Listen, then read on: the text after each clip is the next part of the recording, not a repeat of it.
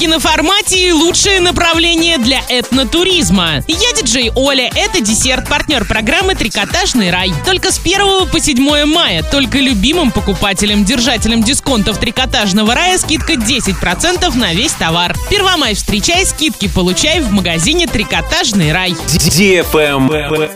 News. Последний звонок для орских школьников прозвенит двадцать пятого мая. В учебных заведениях уже началась подготовка к ЕГЭ и ГИА. Итоговую аттестацию ученики девятых классов пройдут с двадцать шестого мая по двадцать девятое июня. Для оканчивающих одиннадцатый и двенадцатый вечерняя школа классы экзаменационные испытания начнутся двадцать девятого мая. Закончатся они первого июля. Бал лучших выпускников России состоится двадцать девятого июня в Оренбурге. Ни пуха, ни пера вам и терпение. Правильный чек. Чек-ин. Сегодня в киноцентре «Киноформат» смотри комедию «Стражи галактики», часть два, категория шестнадцать плюс, военный детектив «Три дня до весны», категория двенадцать плюс, анимационную комедию «Рок Дог», категория шесть плюс и многое другое. ТРК Европейский, телефон тридцать семь шестьдесят шестьдесят. Вкусная одежда. Собираешься на отдых в мае и не знаешь, где купить купальник? В магазине «Красотка» отличный выбор купальников, пляжных туник и солнцезащитных очков. Магазин «Красотка», проспект Ленина, шестьдесят три, телефон двадцать один двадцать четыре сорок четыре.